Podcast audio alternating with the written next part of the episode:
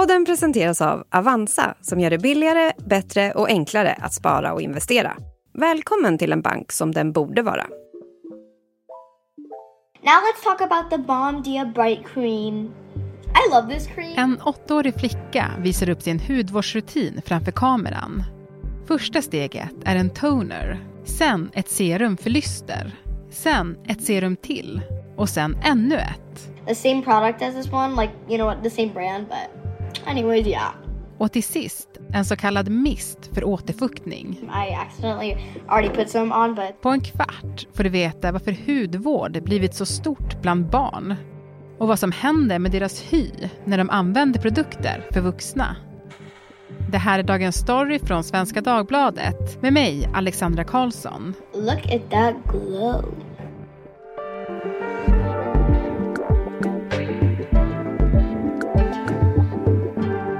Gäster idag, Sofia Sinclair, reporter på S V D Näringsliv, och Eva Johannesson, reporter på S V D Junior.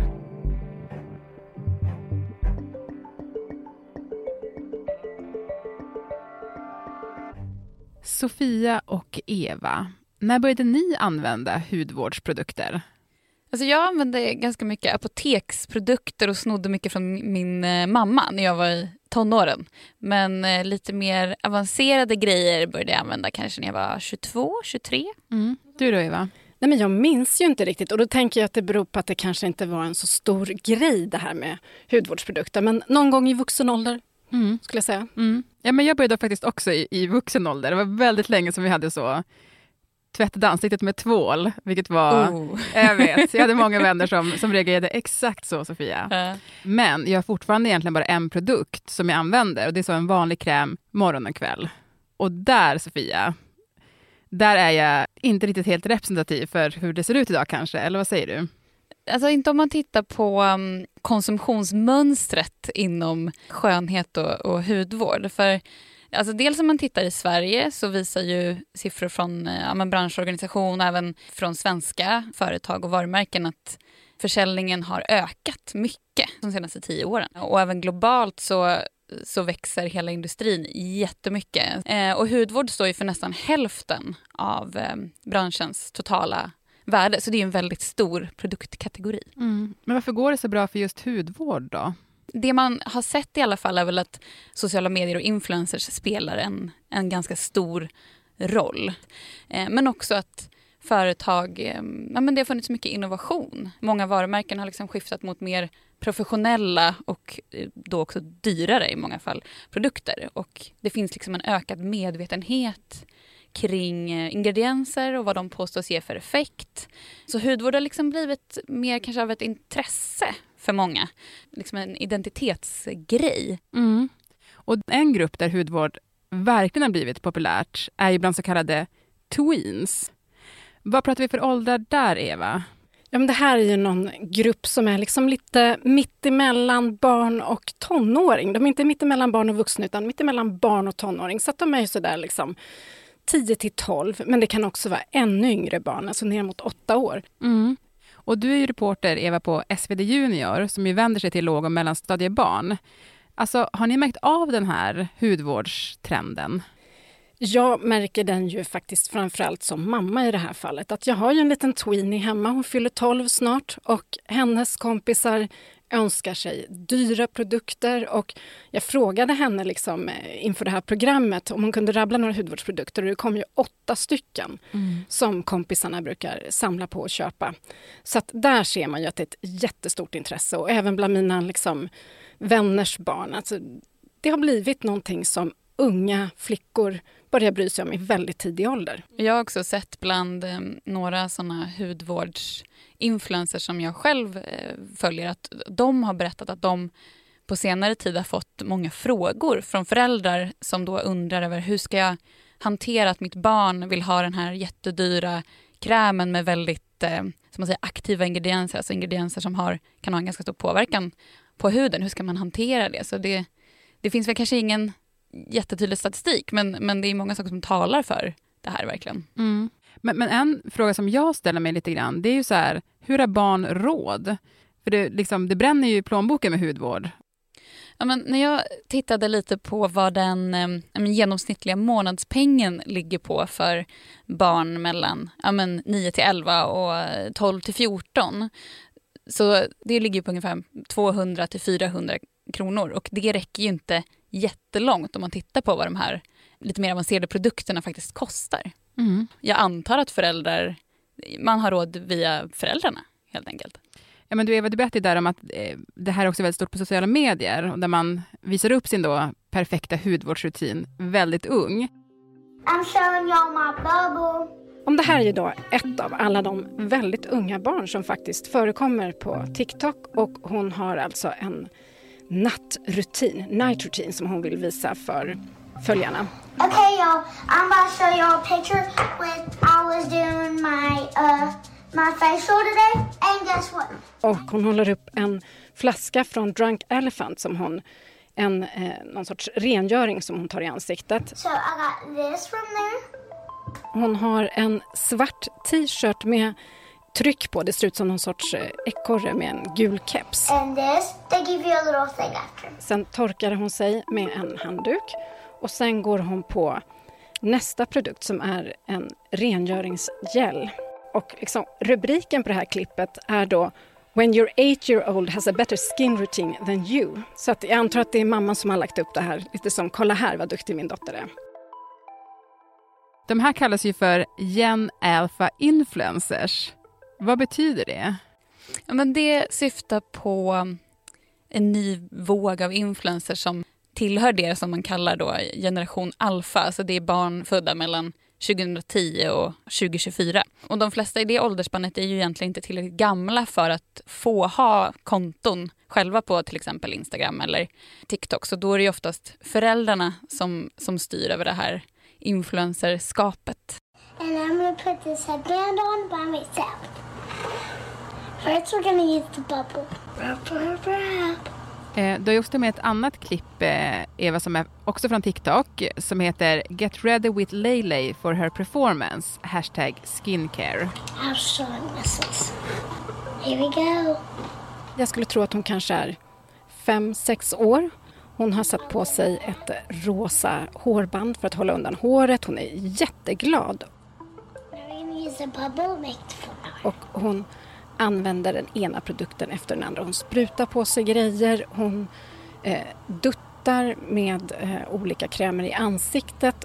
Hon får också kämpa en del med flaskorna som hon ska öppna. Hon har haft liksom små serumflaskor som hon får skruva upp, och får faktiskt ta hjälp av sin stora syster som finns där i bakgrunden, som hjälper henne att dutta på.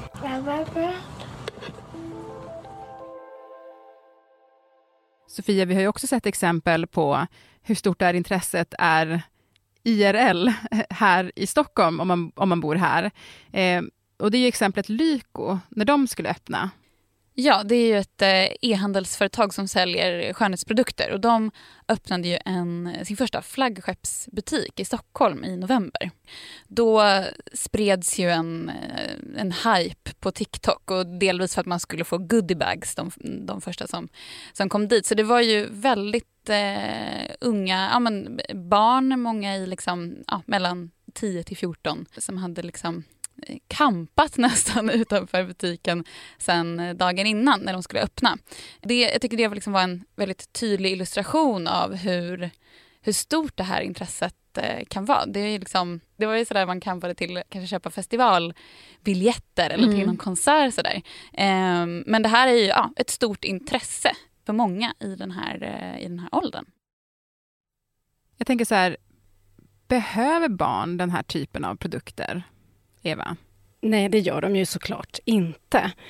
Jag har intervjuat en hudläkare. Hon jobbar som överläkare på Centrum för arbets- och miljömedicin, Ina Anveden-Berglind. Och hon menar ju det att barn behöver ju egentligen inga hudvårdsprodukter alls. Alltså har man inga besvär med akne eller torr hud, så är det ju helt överflödigt. Alltså huden är så perfekt som den kan vara på en människa när man är i den åldern. Mm. Det är vid tjugofem års ålder som man kan börja med hudvård. Ja, det är först då som huden börjar brytas ned. Mm. Och vad kan hända med ett barns hy då, när man använder en sån här typ av hudvård som är avsedd för vuxna? Ja, och hudläkaren då, vi pratade mycket om risken att utveckla just parfymallergi. Och det är ju många av de här produkterna som är, innehåller liksom en av de kanske tjugosex parfymer som man kan eh, bli allergisk mot. Och sen finns det ju andra aspekter av det hela också. Att eh, barn kan ju också använda produkter som rent av kan vara skadliga för huden. Till exempel peeling, att man försöker då ta bort det översta hudlagret och eh, göra huden lite mer glansig och se mindre rynkig ut. Och det behöver ju inte barn för att de har ju inga rynkor alls. Mm. Och jag vet också att i U S A har det varit väldigt mycket snack just kring retinol, som ju är ett A-vitamin som då sägs kunna motverka uppkomsten av rynkor. Och det är ju direkt retande för huden, så att det varnade den här hudläkaren för. Det skulle man inte ha. Inga starka syror i ansiktet, ingen peeling. Sen är det ju viktigt i det här också att inte överdriva riskerna, för att det är klart, det, det är inte bra om barn får eh, allergier eller eksem av sina hudvårdsprodukter, men eh, de allra flesta produkter som säljs är ju ganska ofarliga för barn. De är bara helt onödiga. Mm. Men jag tänkte, de här företagen då, alltså hudvårdsföretagen, gör de någonting för att förhindra att barn använder deras produkter om de då är skadliga för barn? Alla produkter är ju inte det, men barn ska till exempel verkligen inte använda retinol som vi har varit inne på. Alltså, jag tror inte att företagen eh, specifikt tänker att barn ska använda det här. Eller det, de är inte, produkterna är ju inte skapade för så pass ung hud.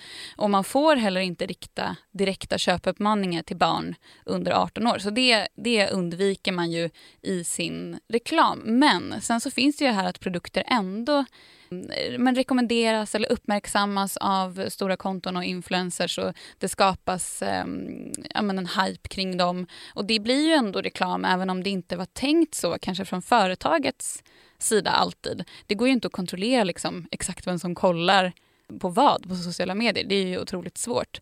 Eh, men jag vet att eh, i en intervju i, i Göteborgsposten så sa en anställd på Sephora till exempel att om det kommer ett barn som vill ha en väldigt dyr eller eh, en produkt med väldigt aktiva ingredienser, så kanske man försöker guida till något annat som inte är så dyrt eller mer liksom, inriktat på fukt, just för att man inte behöver den typen av ingredienser.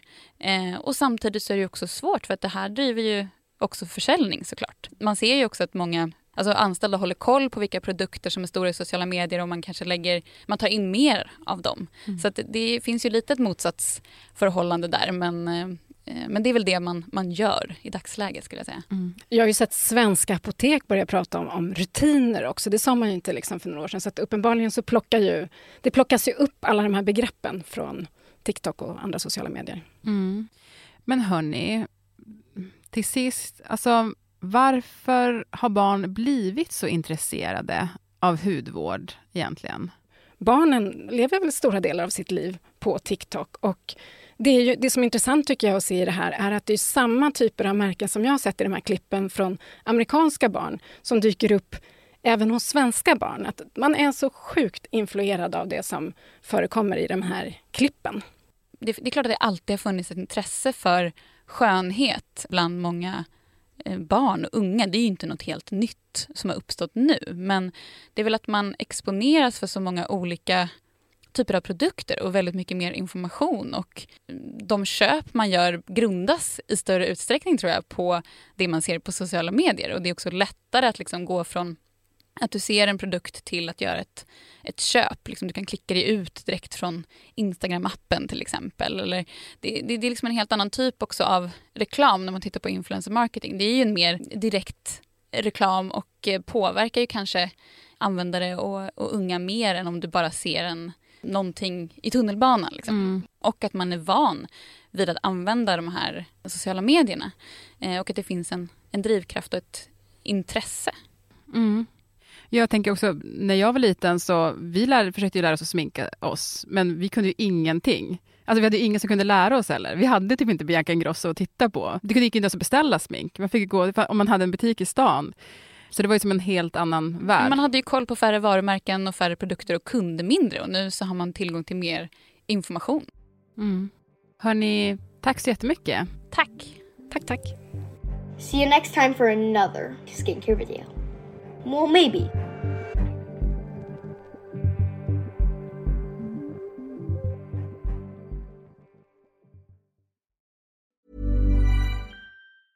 Hey, I'm Ryan Reynolds. Recently, I asked Mint Mobile's legal team if big wireless companies are allowed to raise prices due to inflation. They said yes. And then when I asked if raising prices technically violates those onerous two-year contracts, they said, what the f*** are you talking about, you insane Hollywood ass f- So to recap, we're cutting the price of Mint Unlimited from thirty dollars a month to just fifteen dollars a month. Give it a try at mintmobile.com slash switch. forty-five dollars up front for three months plus taxes and fees. Promo rate for new customers for limited time. Unlimited more than forty gigabytes per month. Slows full terms at mint mobile dot com. Du har lyssnat på Dagens Story från Svenska Dagbladet. Programledare Alexandra Karlsson.